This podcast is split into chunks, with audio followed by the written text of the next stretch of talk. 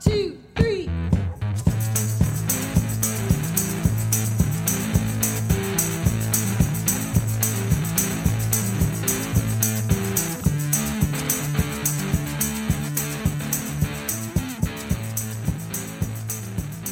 Hi, I'm Gary David.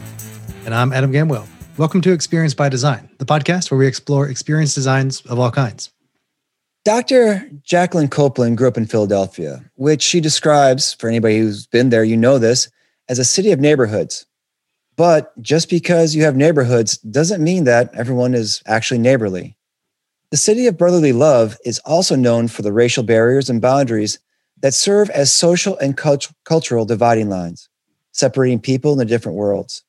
From those early experiences of people watching and trying to understand the dynamics of Philly, she became interested in exploring new worlds and understanding different cultures.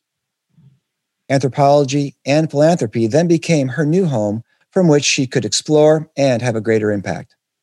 And what a great impact she's had. We explore her work in philanthropy around the world, especially on the African continent, with women in technology and founding Black Philanthropy Month. This work is recognized by the UN in over 30 governmental bodies, and the Black Philanthropy Month has now engaged over 18 million people. So it's, it's really quite incredible to see.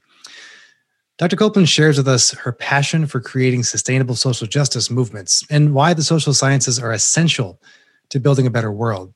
Some of her projects have also included helping the Federal Reserve Bank meet the capital financing needs of religious minorities, assisting corporate social responsibility efforts, and aiding in capacity building for grassroots and social innovators.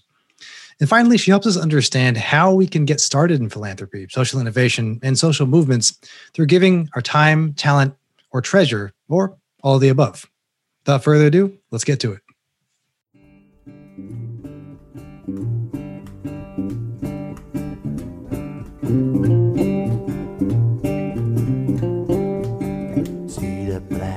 That was um, on around technology was unsuccessful because of the technology. Well, you know, sometimes that happens. It does happen. That is true. And I, I, I do, I, I, I don't know if you remember how we got in touch with each other, but it Oh, I do. I answered, uh, you posed an interesting question, and I have been thinking about it, and I answered. Yeah, on LinkedIn. It was like, oh, yeah, oh, on LinkedIn. Yeah. mhm. And I've, I, I frequently when people comment on my LinkedIn. Number one, I'm always surprised that anybody reads anything I say. Number two, who these people are and how they got connected. And that's when I started looking at your background and was just really amazed at all the all the various work that you have done. So that's why I thought, wow, we got to get her on. I really appreciate you taking the time. Come on and chat with us. well, thanks for your interest. How did you end up in anthropology to begin with? It's one of those questions I often wonder about myself is how does one end up in, a, in sociology as a sociology program? What Yeah. Up bringing you to become uh, both your master's in anthropology, but also getting a PhD in anthropology? Um. Well, I don't know how much time we actually have. I have all the time in the world. I'm just sitting here at my house. I and- know, but um. So, a couple of different phases that probably destined me in some ways um, to be an anthropologist. So, as a kid, I grew up in a Pentecostal household and was sent to Catholic schools. Hmm. And I did not have the term for it, but it was, I navigated two radically different worlds on a daily basis. And, um, in urban Philly, there just it was it's called a city of neighborhoods, and I would often just for entertainment go downtown and to parks and watch people and write stories about them. So I was a writer, I was a people watcher. I um, found it very interesting to kind of observe myself in my different school settings and come up with different strategies for how I was going to address some of the, let's just say, culture clashes that would routinely happen um, in that Pentecostal Catholic school experience. Hmm. Then have uh, other- was sorry, good. go ahead. Oh, uh, go ahead if you have a question about that because I, I was just curious. I was curious. Did you do you have did you have other friends that were also in this Pentecostal Catholic divide? I don't know if it divide's the right term, but mm, sometimes it was. Um, not not really. I mean, I had I had classmates, but I don't think they had a seriously Pentecostal mother. Mm-hmm. So it was a, it not, I didn't really have a support group or network. And so pretty much basically studying and strategizing how I was going to make it across the two worlds was um, how I coped with it and got the best out of it. So by the time, like for, hmm?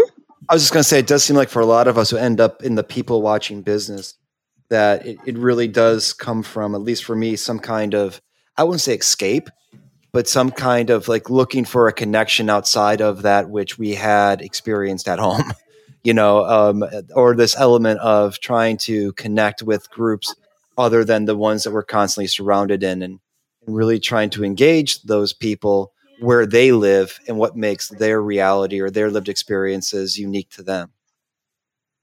Uh, yeah, I think that's probably, um, yeah, I think there's probably some truth in that. The other piece of it is at the same time, um, there was a degree of uh, interethnic conflict and racism that I was experiencing as a youngster. And I thought I was a pretty nice person. And frankly, I just couldn't understand how somebody who didn't know anything about me could just hate me because of the way I looked. It was baffling to me as a kid.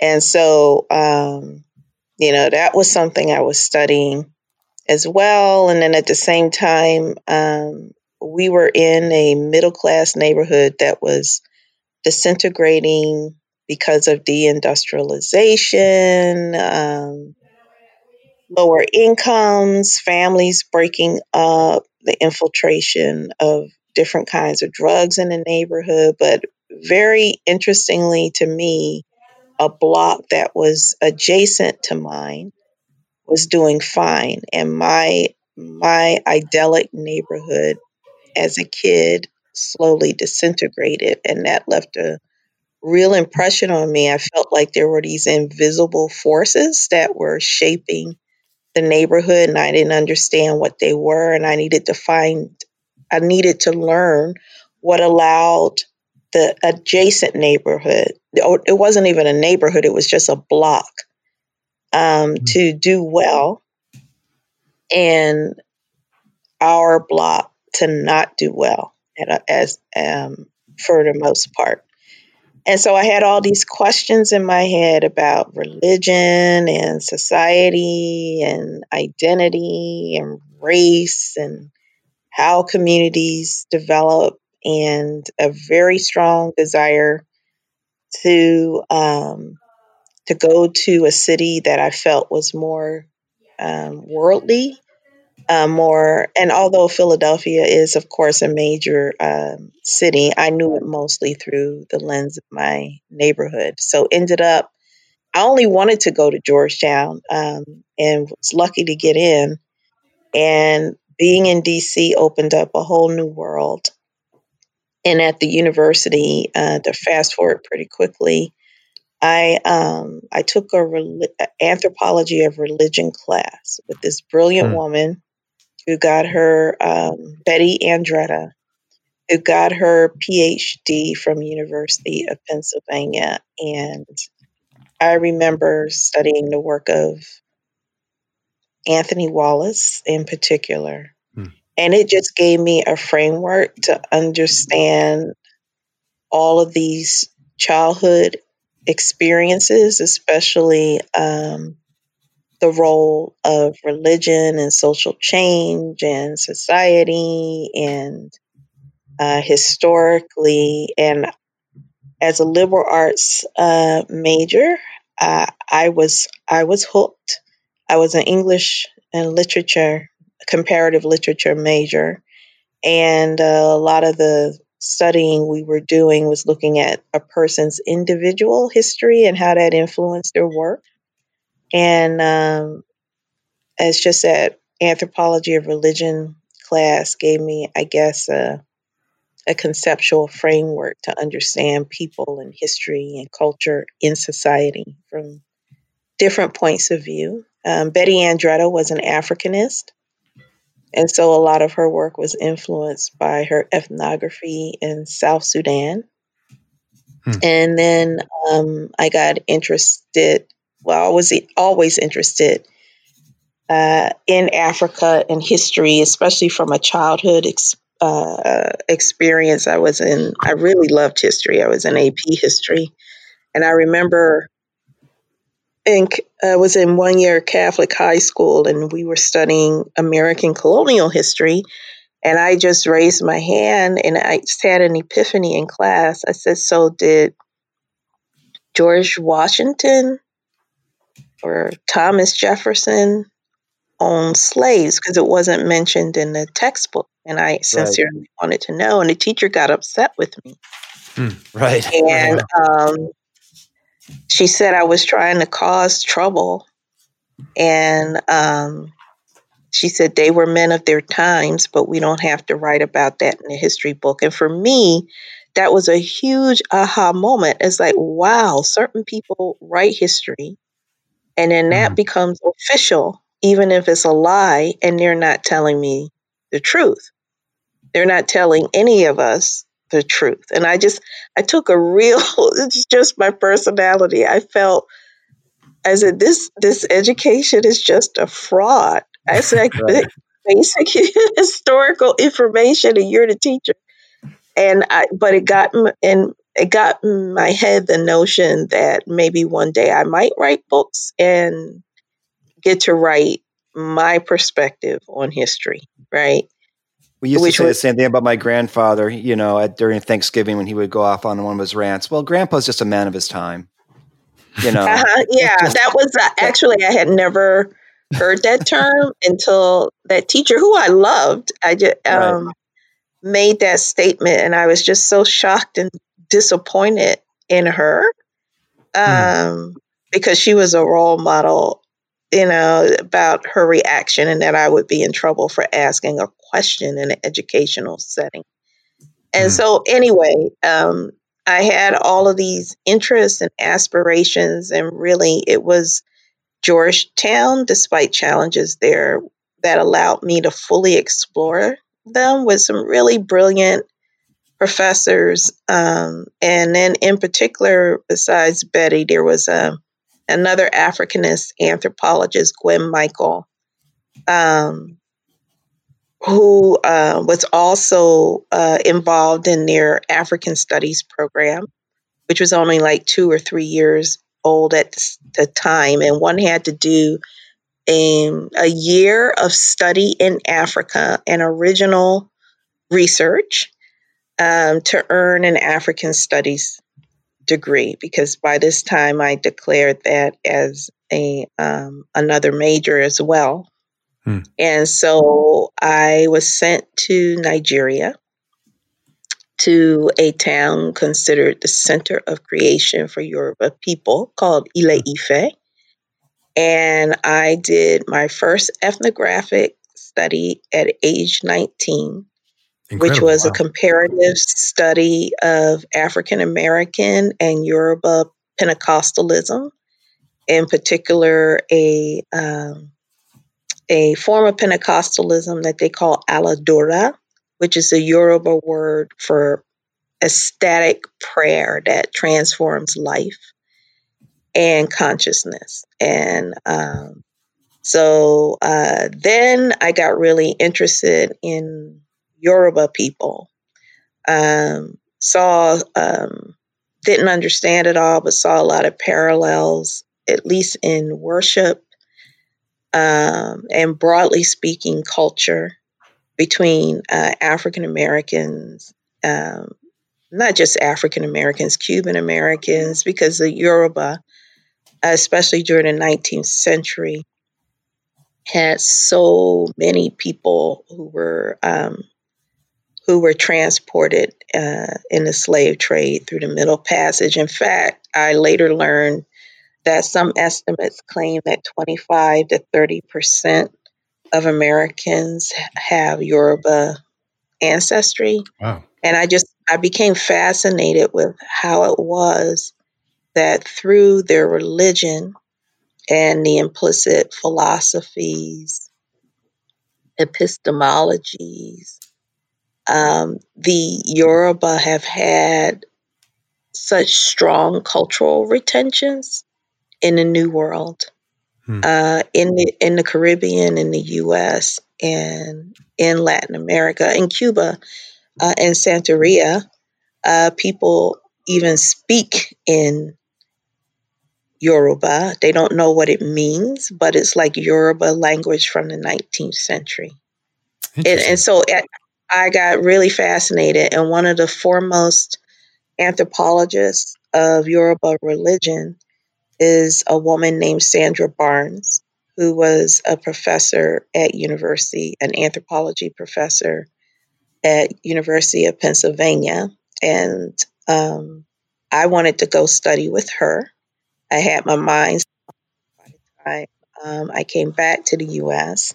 And I also saw, you know, very serious poverty. I grew up uh, in some in some uh, very low income conditions, but I had never um, at that time experienced saw poverty like I saw it in Nigeria.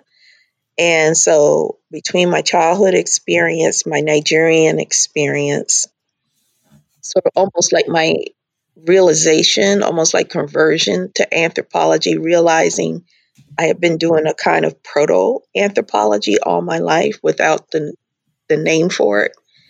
Um, my desire, my understanding that um, I could be an anthropologist and study culture, even though I didn't fit the social profile of an a traditional anthropologist. I had these uh, two women um, who were uh, actually mentoring and developing uh, me, who were very uh, they they were simply brilliant, and it was so inspirational. So by the time I graduated college, I had decided that I wanted to be trained uh, to be able to do community development across cultures.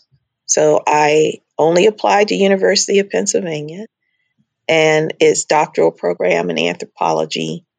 And but I also applied at the same time to the design school because I figured I needed a master's in urban planning and design to be able to um, apply culture in positive ways to improve, uh, to address social justice uh, issues and um, poverty. Hmm. And so that was the beginning of that career. And then uh, at the Wharton School, um, I was lucky I got in because that was the only school I, I applied to, and it was really competitive. But I think the fact that I had written a you know a full blown ethnography at such a young age really helped me. Hmm. Um, I was uh, going to say also that I mean when you're when you're going to Nigeria at 19, it's like a pretty pretty impressive version of study abroad. Oh yeah, I you know I, right. I used to read all these adventures when I was a kid. I always fancied myself as getting out of my neighborhood and giving back and traveling the world and meeting other people. When I discovered uh, that there was a field that basically did that, it it revolutionized my world. I said, "This is so cool. I'm going to do this for sure." Right, and that's when people ask me, "What's the difference between sociology and anthropology?" And I always say, anthropologists go to much cooler places than sociologists do. That's you generally know, when we're doing it. Yeah, we, we, we, you know, someone says like, "Where did you do your ethnography?" I said, "Detroit." And like, "Oh, okay, that's cool." And then yeah, Nigeria. yeah. Well, there oh. there's something to that as well, but there's just got, this- yeah, it's different. I mean, Adam was in was in Peru. I mean, you're in Nigeria, and I was in liquor stores in Detroit, which has its own kind of unique experience to it, but its own culture too. Yeah, getting on the airplane, traveling someplace else. Well, I'll tell you one thing about it now that it seems that things fall apart truly, just like Chinua Achebe said. Right. Mm. Um, living in communities that have very tenuous infrastructure, whether it's political, financial, um, um, uh, basic services like electricity and running water. It, it, when you do that long enough, situations like the crisis we're in right now with this pandemic, right. I will say I don't know whether it's residual trauma or what it is, but it just gives you a totally different perspective. I'm I I am concerned about the impact on society, but for me personally, I just I mean, Nigeria was under a dictatorship and there would be bursts of violence and I saw things I should no person should ever see or experience and I um it has made me very good in a crisis because my my bar for what a crisis is is much lower than what we're experiencing now. Hmm. It did, you know, it reminds me. it really do think about what what people get thrown into a loop about. And I was at the grocery store the other morning and they were completely out of yeast. They were completely out of flour. However, you could buy a lot of loaves of bread. And so like the bread aisle was full. You just couldn't buy the stuff to make the bread all you hear people talk about is, oh my God, there's no yeast and there's no flour. People are buying yeast and flour. It's all gone. Not mentioning the fact that the bread aisle is fully stocked. Yeah, it's just different. Um, when you are in a situation where food security is a question and you see how humanity can, you have seen how humanity can rise to the occasion and um, yeah, I just deeply inspired by the ability of Nigerian people to be brilliant and survive and what that says about the human spirit and how blessed we are to have to to have a home to stay in. Hmm, to still have electricity, running water, and some food if it's just bread some days. And I, I really hope that we can understand how um, blessed we still are and how we need to do much, much better by people who are more vulnerable. Hmm. So um, I guess I got the social justice. I had the social justice gene, but by the time I came out of uh, Nigeria, I decided I was going to do this cross, I called it cross cultural community development. And I was going to be the person who helped diverse people um, survive and thrive in what was even then becoming um, uh, obviously global economy and people didn't know how it was going to unfold. And like when I was a, a, kid and all the factories started closing in Philly and the men had no work and families started breaking apart, how could I help people see and address these invisible hands hmm. of the market that were setting near fate and give people some agency to do something about it. And so that's what I try to do. Right. Hmm. Basically, it, it uh, to this day. And as, as I was going to ask too, because it makes me think that um, you know a lot of your work, you know, kind of looking at your biography and, and some of the, the the, the ton of amazing projects you've worked on. Like philanthropy seems like it's been one of these these instruments, these tools that you've you've leveraged um, as a way to you know kind of shift those invisible hands, as it were. Um, did you find philanthropy as a as a as did that kind of come out of your training with in the in the you know civic and urban design stuff in anthropology, or is this kind of a, a tool that you found because you've done amazing work at the Philadelphia Foundation, um, you know, and you've worked with philanthropical services at U.S. Bank and Private Client Group. You know, you've you've founded a group Copeland, Carson Associates. I'm just naming a bunch of like amazing things that have that we can see, um, and that a lot of this it's it seems like a lot of this work in philanthropy is around sort of reshifting the, the balance of power in terms of access to capital, access to uh, resources for for marginalized populations. Um, and sure enough, you got yeah, it. You know. Yeah, I wonder so if you could, I mean, tell I us think, like, yeah, some of, your, some of your favorite projects that came out of this. Yeah. Yeah, but even even before it came became um, a project or profession, I very much remember as a teenager, and by the, by this time, my mom was raising us alone, and we were struggling. Mm. And I said, you know, I know I'm supposed to go to college, and I'm supposed to be in the world, and I'm not going to stay stuck but I felt the neighborhood was really, it had been lovely. And then it was, things were happening that were very dangerous. And I, I really remember the feeling of like I was suffocating. Right. Mm-hmm. And that, and so, um, but we had no money.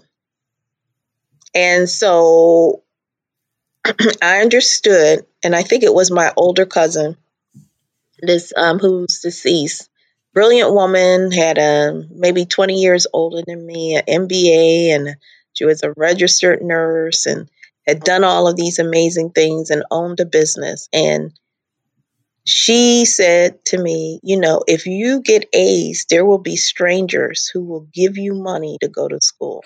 And I said, Excuse me? and I said, But they, they don't meet, know me. She said, These are just people who have more money than they need. And so they they share it. Hmm. With people they don't know, so those people can do things with their their lives. And she said, um, people call it giving, some people call it philanthropy, but you can get scholarships. Hmm. Okay.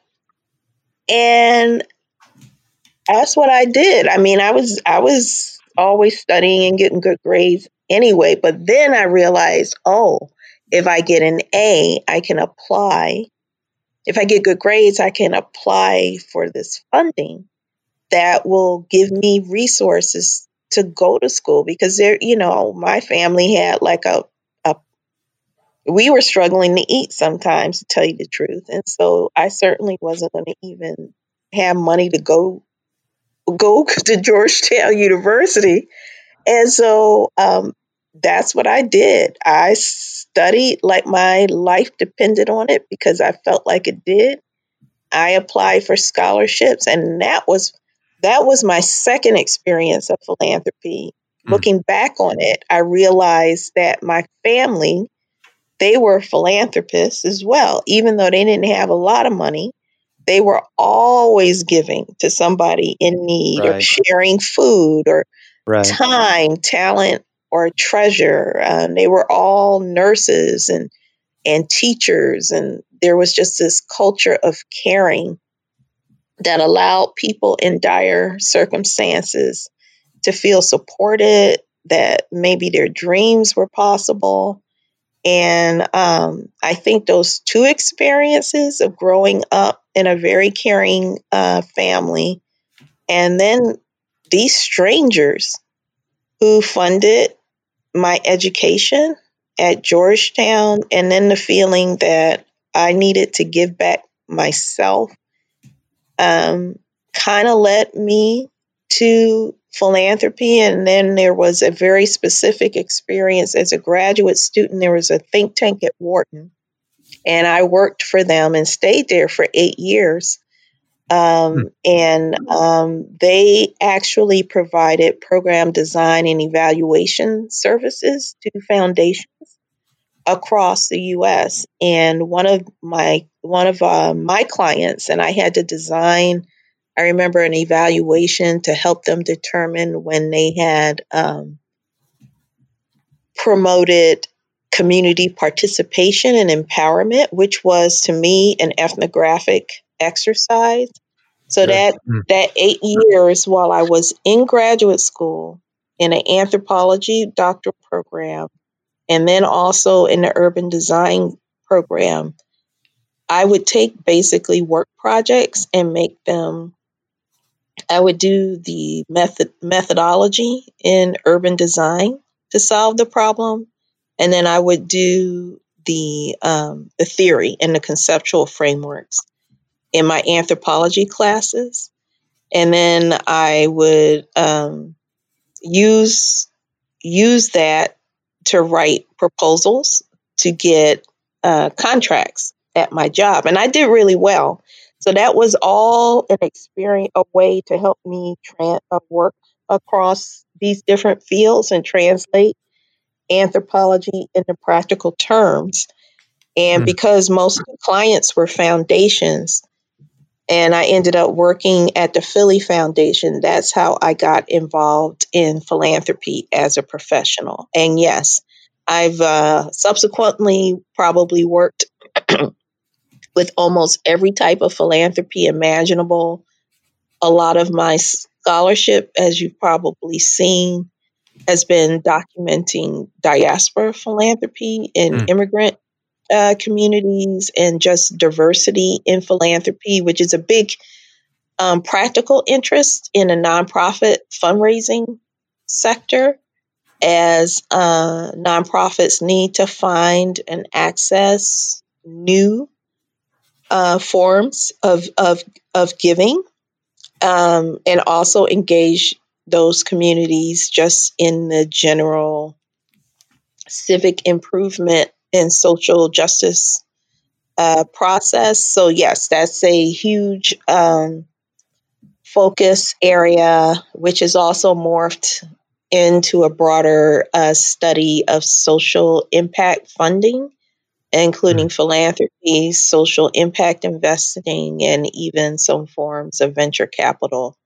funding. And it's so it's not money for money's sake. It's just even based on my early story, I have understood that it's really hard to make change without money. Mm-hmm. And so, um, and then the people that I want to impact don't have money. Um, they have all have many other forms of capital and resources, but how do you get people access to the economic opportunity they need in societies which are often um, set up to deny them opportunity because they're poor or they're not the right gender or the right sexual orientation right. or mm-hmm. ethnicity or race or whatever it happens to be, there is always something in some, you know, regardless of where you're working. So hmm. that's basically well, what I do to this day. One of the things that I, in my dissertation work was on Arab owned liquor stores in Detroit. And so I was looking at. Yeah, that's interesting. yeah, you know, I, I thought so. It was, it was fascinating. You know, one of the things that was part of that research was were the, what we may call these um, rotating credit associations. And many immigrant groups when they come yeah. to another country, they are able to pool their resources uh, yeah. Uh, in these in these kinds of you know uh, communities, savings communities, where by each person having a little bit, they're able to then, based on trust and based on membership into their group, no contracts, are able to spread out that wealth so people can start businesses. And you know, in looking at that, you, you start to recognize how those who come over with very little are able to then generate a lot of access to resources because they can't get money from banks either. And one of the, one of the interesting things about this, and I will I'd be fascinated to get your take on it, when looking at African American communities who were they were shut out from lending from ma- mainstream institutions like banks. They couldn't go to banks and get money to start a business. That was not going to happen. They lacked equity because they lacked home ownership. So there were no traditional, quote unquote, traditional American ra- avenues of getting money. They also adopted indiv- American ideas of individualism, which are you don't borrow money from friends and family, you make it on your own, you know, so that they were kind of like doubly marginalized in terms of, on the one hand, they couldn't get money from banks. On the other hand, they weren't leveraging community resources either through, for whatever reason, through adopting this individualistic ideology or because of some other set of you know socio-cultural factors historical factors that made that difficult. Yeah and so they were stuck I, I, yeah i think you're i think you're right in many ways and i do think I do think that um, there is a hidden in plain view flip side to that history, though, that I've encountered because I've been looking at it from a philanthropic lens and also um, from the uh, also accessing oral history. So,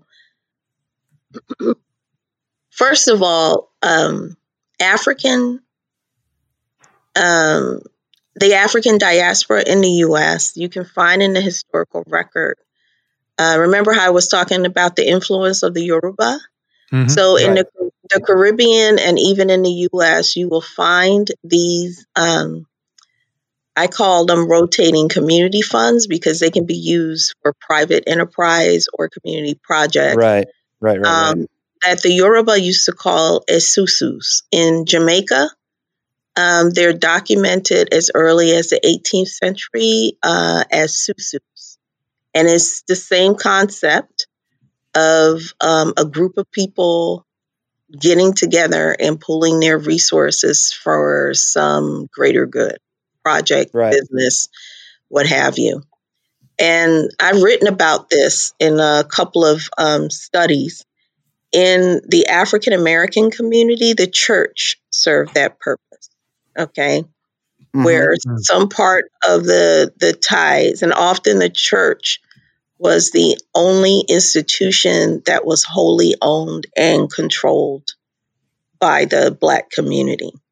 And so it was understood that if you wanted to start a business or um, you had an emergency, that part of tithes would be set aside into an emergency or community fund that could be accessed by members of the church. There are now gotcha. reams of studies about this. In addition, there is an entire history of um, uh, credit associations and banks that African Americans created on their own because part of American history is the, the centuries old redlining of right. people of African descent. And so there is a whole history of uh, social banking uh, and enterprise that um, if you're interested, I'll send you some of it. That is very, very inspiring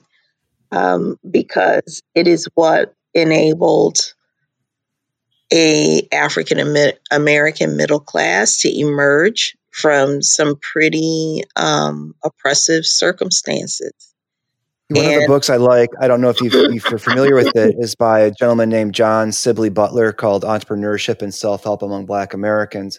And he goes into a lot of that, that history of insurance groups. And I think it was in North Carolina, or of course, you know, Black Wall Street in Tulsa, or, you know, and, and, and when these things would get running and start to have some success, they would be, you know, cut, destroyed, cut off, cut off, destroyed. Mm-hmm. Yeah, exactly. Mm-hmm. I mean, sometimes whole, you know, you know the history. Uh, you mentioned Tulsa, so yes, sometimes these institutions would would fund a critical mass of businesses in a town that allowed a segregated but distinctive middle class section, black middle class section of town. And there's this 20th century history of um, the destruction of these towns, literally through burning and looting uh, etc. And so I, I, hear you that yes, uh, people were locked out, but people also, what's always inspired, me is that people never gave up. People found a way, often rooted in their heritage, to pull dreams and money. Um, and that's really um, African American women have the highest level of entrepreneurship in the country, although we get the lowest level of funding um, to this day. And that is largely happening because um, self funding, family funding, indigenous funding, there certainly needs to be more equity in funding, but um, that entrepreneurial spirit, uh, and um, which is uh, not represented in the stereotypes, is alive, well, and leading the future. Hmm. I think I think what's interesting about this too is is that so you've you've kind of also moved this into this really interesting space of, of also tech and diversity too, right? Which is is interesting because on on one level, you know, I you can like kind of kind of clearly see this connection between um, you know urban design and anthropology moving into philanthropy and then tech is this really interesting space because like when you say the word venture capital it feels somehow different than a philanthropic endeavor but i think you know what your work has demonstrated is that they're not incredibly there's not, these, not, not these different spaces necessarily right? It's like still framed around this question of how do we more equitably distribute funds and capital both social you know financial. And um, i don't know so I, i'd love you to kind of break down that experience too of how you decided to, to move into tech, you know, both at the Anita B Foundation, um, as well as some of your other projects. And because um, I think that tech is, is also one of the interesting new spaces that um, is in dire need of, of more, you know, diverse work and diverse perspectives. Um, and so I'd love to hear a bit about how your work is, is moving into that space uh, as well. Yeah. So two things. I do want people to get opportunity and acts just the ability to realize their full potential, access to capital. But I it, part of my reason for being is to build a culture of of caring, an economy that's based on social responsibility. So I do want to say that, and I think mm. about that a lot, especially given my journey how can I be authentic to where I've come from and ensure that I at least try to empower other people instead of saying, okay, I got, I got mine. Mm-hmm. Everything is okay. And I, I, I, I work, I, tr- I really try to uh, understand that every uh, success I have is a result of the sacrifice of ancestors, mentors, teachers, those mm. those strangers who gave me money to go to school and I just I owe big time. And so that is that is the tail the tailwind of everything I do. Oh, mm. I just want to say that. I really believe it.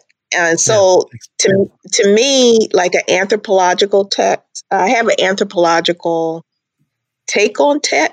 To me, mm. uh, uh, stone tools, right? We uh, we can't get through right.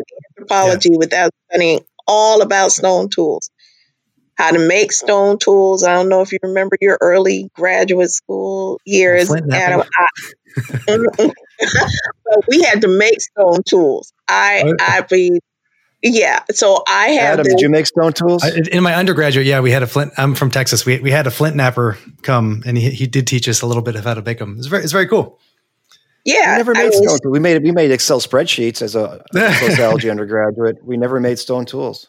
Well, that's why anthropology is, is, you know, more hands-on, I guess. Much cooler. Way cool. Yeah. And so, um, so that's my perspective on it, right? And so I've always known that there are multiple factors that drive society, and I'm very interested in evolution and hmm. social mm. change. And it's just really, it became especially obvious to me when I moved here and I worked with a technology think tank and did some work as a futurist at this place called Institute for the Future. Hmm. And just got much more attuned around how digital technology, in particular, is influencing society, even quickening the pace at which change happens, um, just in ways that I think we're just even changing what it is to be human and how we evolve. And so, and then we had clients that included uh, some of the big tech companies, and we would do future studies for them because hmm. um, it's where I learned this concept of um, a VUCA world, V U C A. I don't know if you're familiar with it.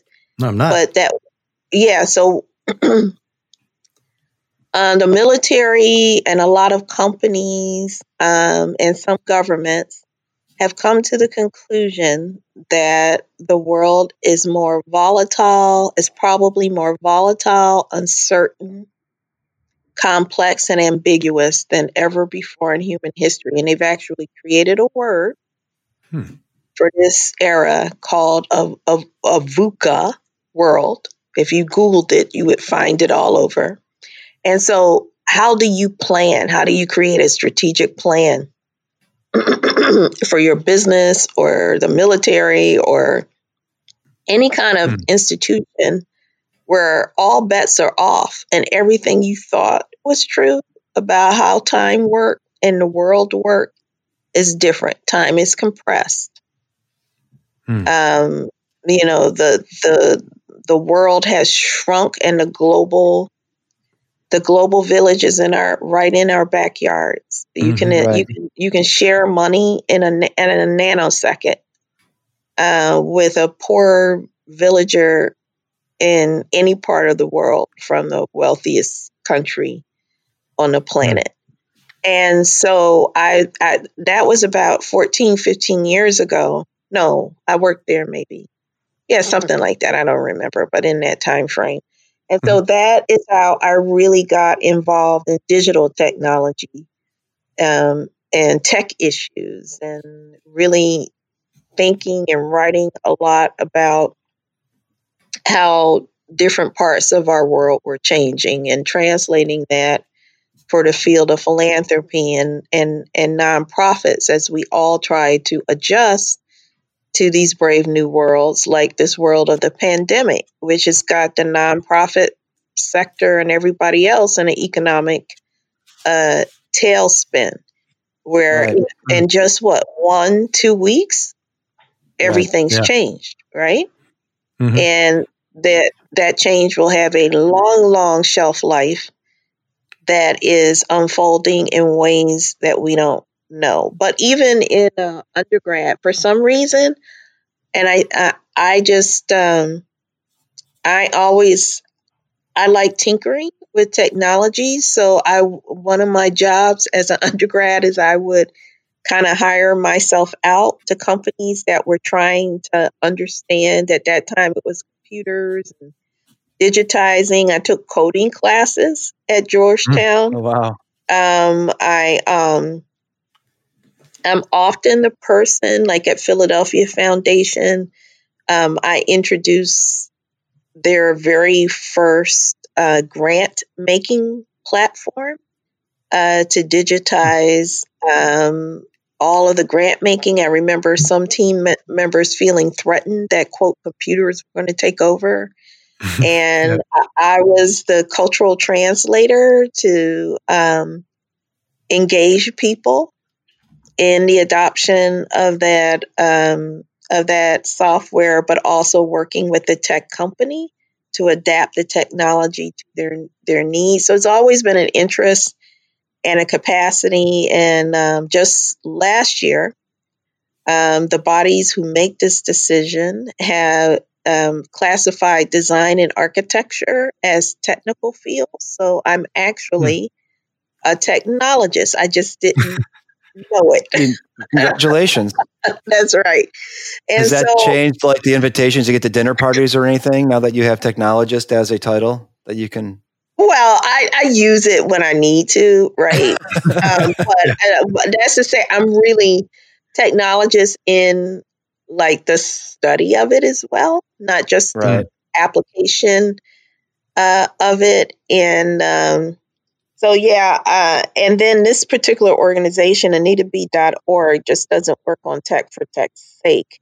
It was founded about 25 years ago very, by a very pioneering computer scientist named Anita Borg. And Anita Borg was struck by the fact that she and a handful of women were typically the only women at um, technical conferences, severely underrepresented at in the field of technology, and she organized the institute, which is now called AnitaB.org for short, right, as a way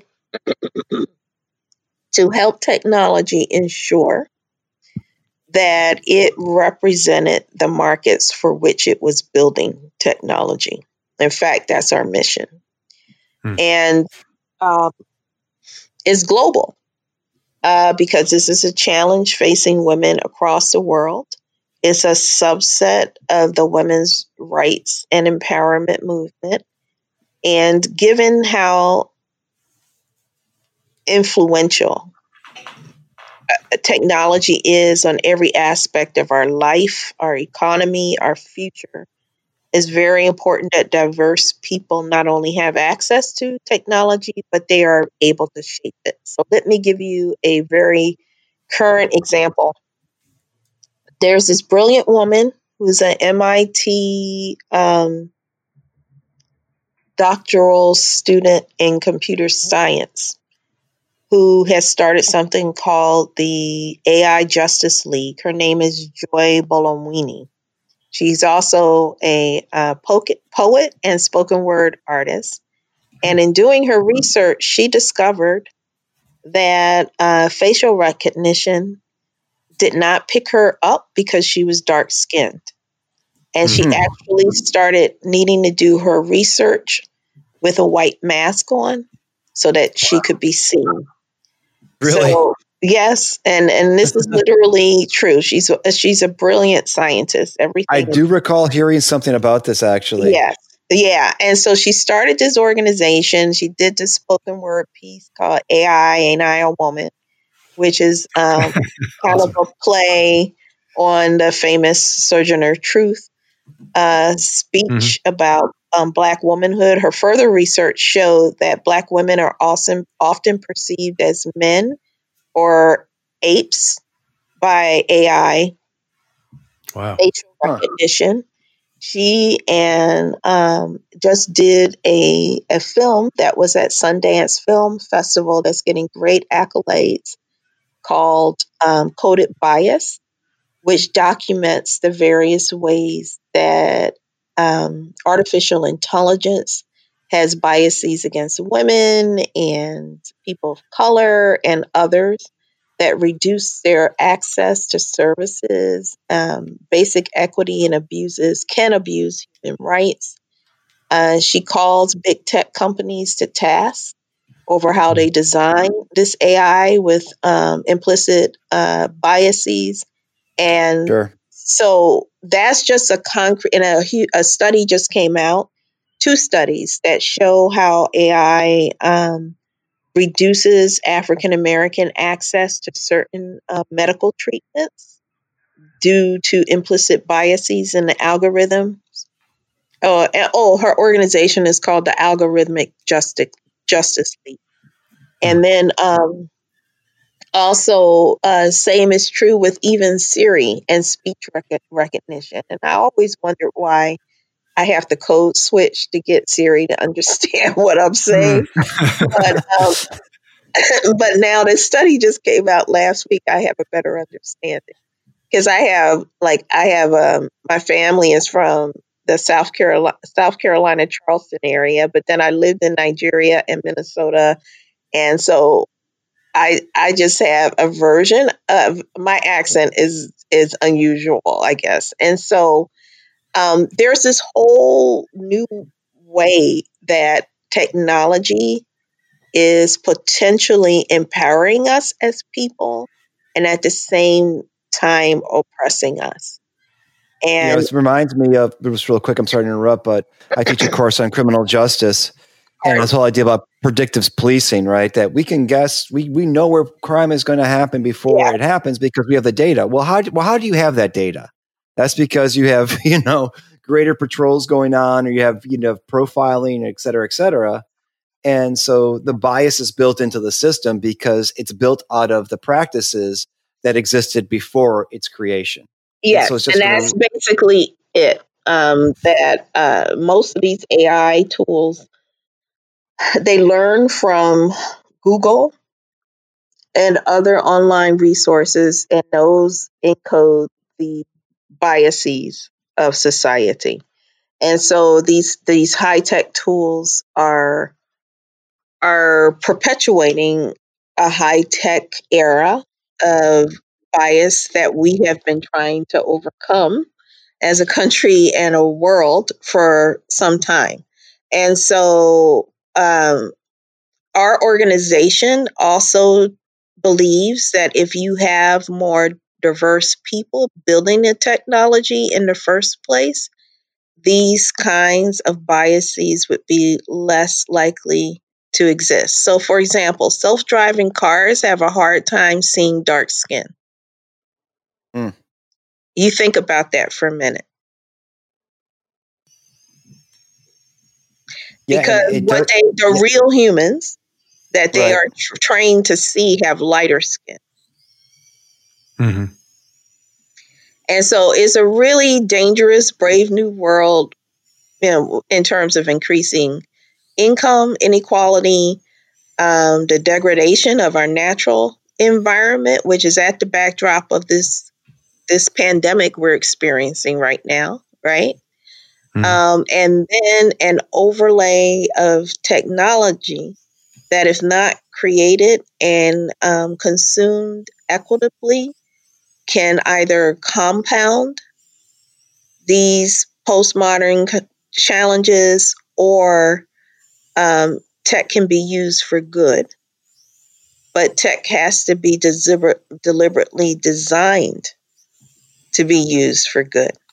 And so that's a lot of what I work on is trying to get diverse women of all backgrounds, however defined, a seat at the table or building their own tables. And in fact, uh, what we're trying to do is accelerate equity between men and women in tech. In five years, we nicknamed that effort 50 50 by 2025. Hmm. And that would mean equity in hiring and pay, in retention, including promotion, uh, funding, and then in just power and leadership opportunities because tech is uh, leading the future in ways that I don't think most people fully understand. And we need to get control of it. And we need to have all voices and talents at involved so that it helps humanity and and helps actually helps us save the planet. Hmm. It make it makes me think about this um, you know, the old diversity and inclusion example of you know, diversity is being allowed to have a seat at the table. Inclusion is being able to eat while you're sitting there. And I know that you're going a step further, which is the ability to set the menu. Right? right. So I just I'm just not eating what it is that you you're you're laying out there. I get a chance to say what I think the menu should be at the outset. And not only that, I get to feed somebody who wasn't invited. Hmm. Right. Yeah. I get to decide also who's going to be on the guest list. That's right. Hmm. Right. I like that. I, I, think maybe so. What you know, I'd love to hear just some ways that if if folks want to get involved, either with the Anita B Foundation or um, you know they want to learn more about this work, how can they how can they do that? Well, they can go to our website anitab.org, hmm. um, and the multiple ways. Well, one way that could they could immediately help is we're very concerned about everyone's ability to survive and thrive in this pandemic. But in particular, we want women, women of diverse backgrounds, to stay in the field, and they're under great pressures right now. So, for hmm. example, we have been getting a lot of emergency requests from young women who are um, in college or boot camps, and uh, they have closed. They have to go home. They you know, they were barely making it in school. You know, there are a lot of hungry college students. Um, and so we are trying to find, uh, we've created a fund called the Tech Journeys Emergency Fund hmm. to provide emergency uh, support to students so that they can stay in school and on their educational path through this uh, unfolding pandemic crisis. Hmm. So that's, that's one different way that people can help. And I think the typical um, emergency grant is about $600, but that can get a woman home. That can um, get a woman a laptop. I mean, just so many basic or internet access, which they had at school, but they're not at school anymore. Um, food. Uh, and so we're trying to respond to uh, that crisis.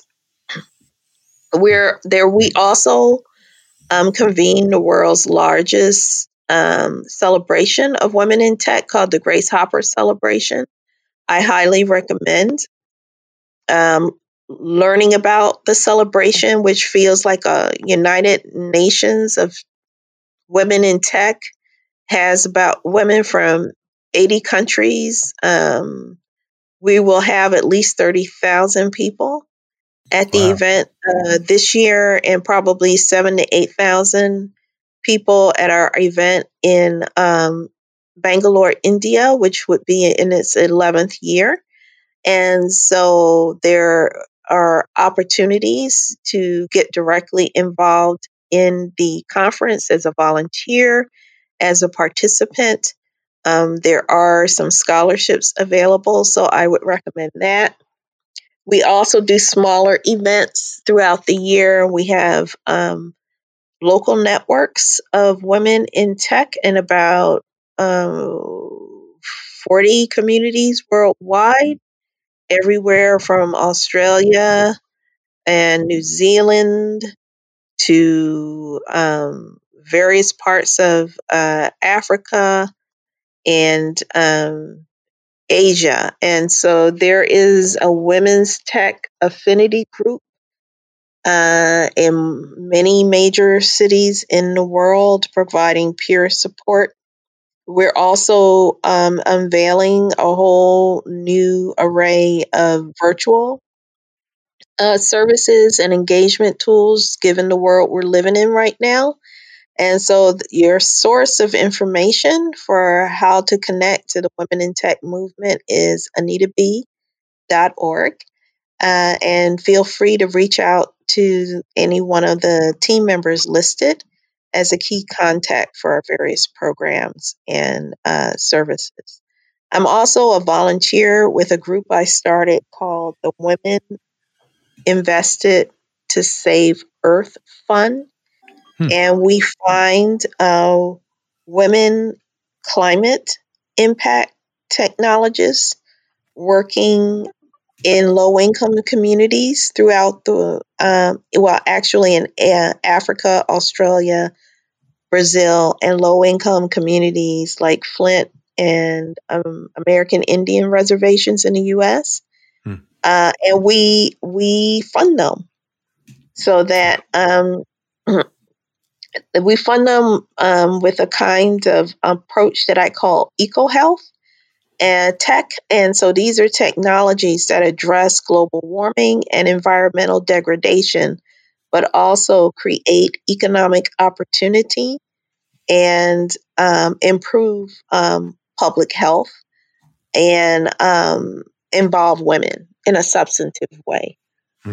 And so uh, we have found a really promising group of projects throughout the world um, that we are excited uh, to support, especially in those communities that are hit hardest by the impacts of global warming. So, to give you an example, there's a little, there's a project in South Africa where, um, and this is women benefiting, um, not only women led, but um, this particular township has one of the highest murder and um, rates of rape uh, in the world.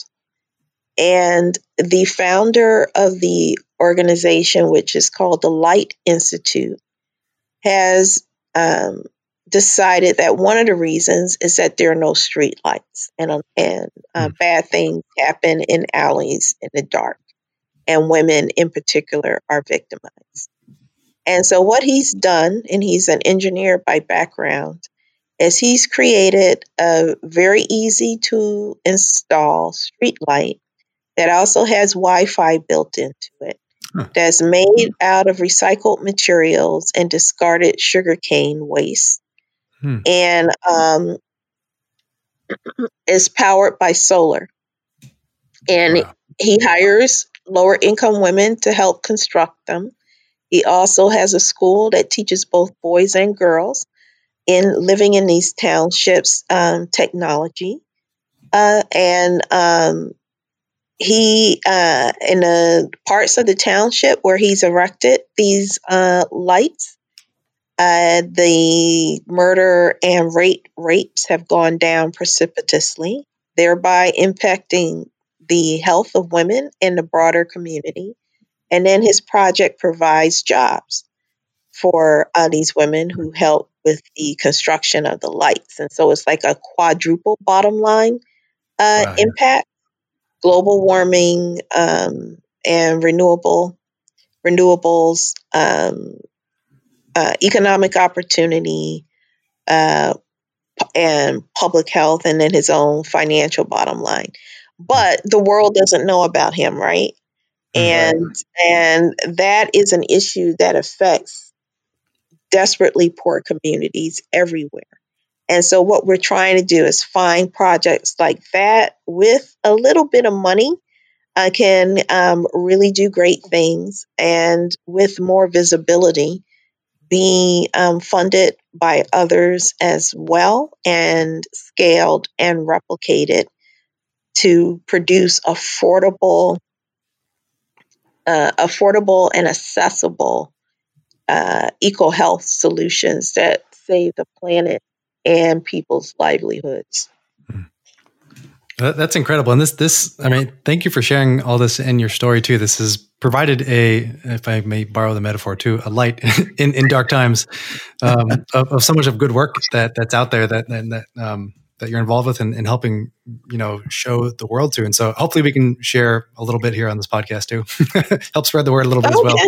Um, well, yeah. again, thanks for your your interest, and um, there are a lot of good people out there, despite the challenges that we're all facing, and it just gives me a great deal of uh, hope and optimism that we have a choice, and if we pull pull our ideas and resources together, we can.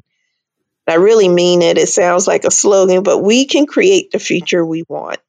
Mm. We don't have to be victims of our circumstances. Mm. We need slogans too. That's okay. We can, can be a slogan.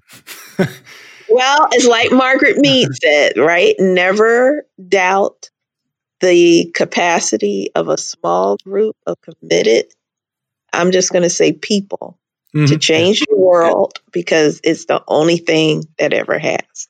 Only thing that ever has. That's right. Yeah. And that is a truth. We want to thank Dr. Jacqueline Copeland for joining us and sharing her story or her story of building a life and impact through her work as an anthropologist and philanthropist. It was inspirational and motivational and really what we need more than ever right now. If you want to find out if you want to find out more about her work and making a difference, check out our show notes for more details as well as how you can follow Dr. Copeland.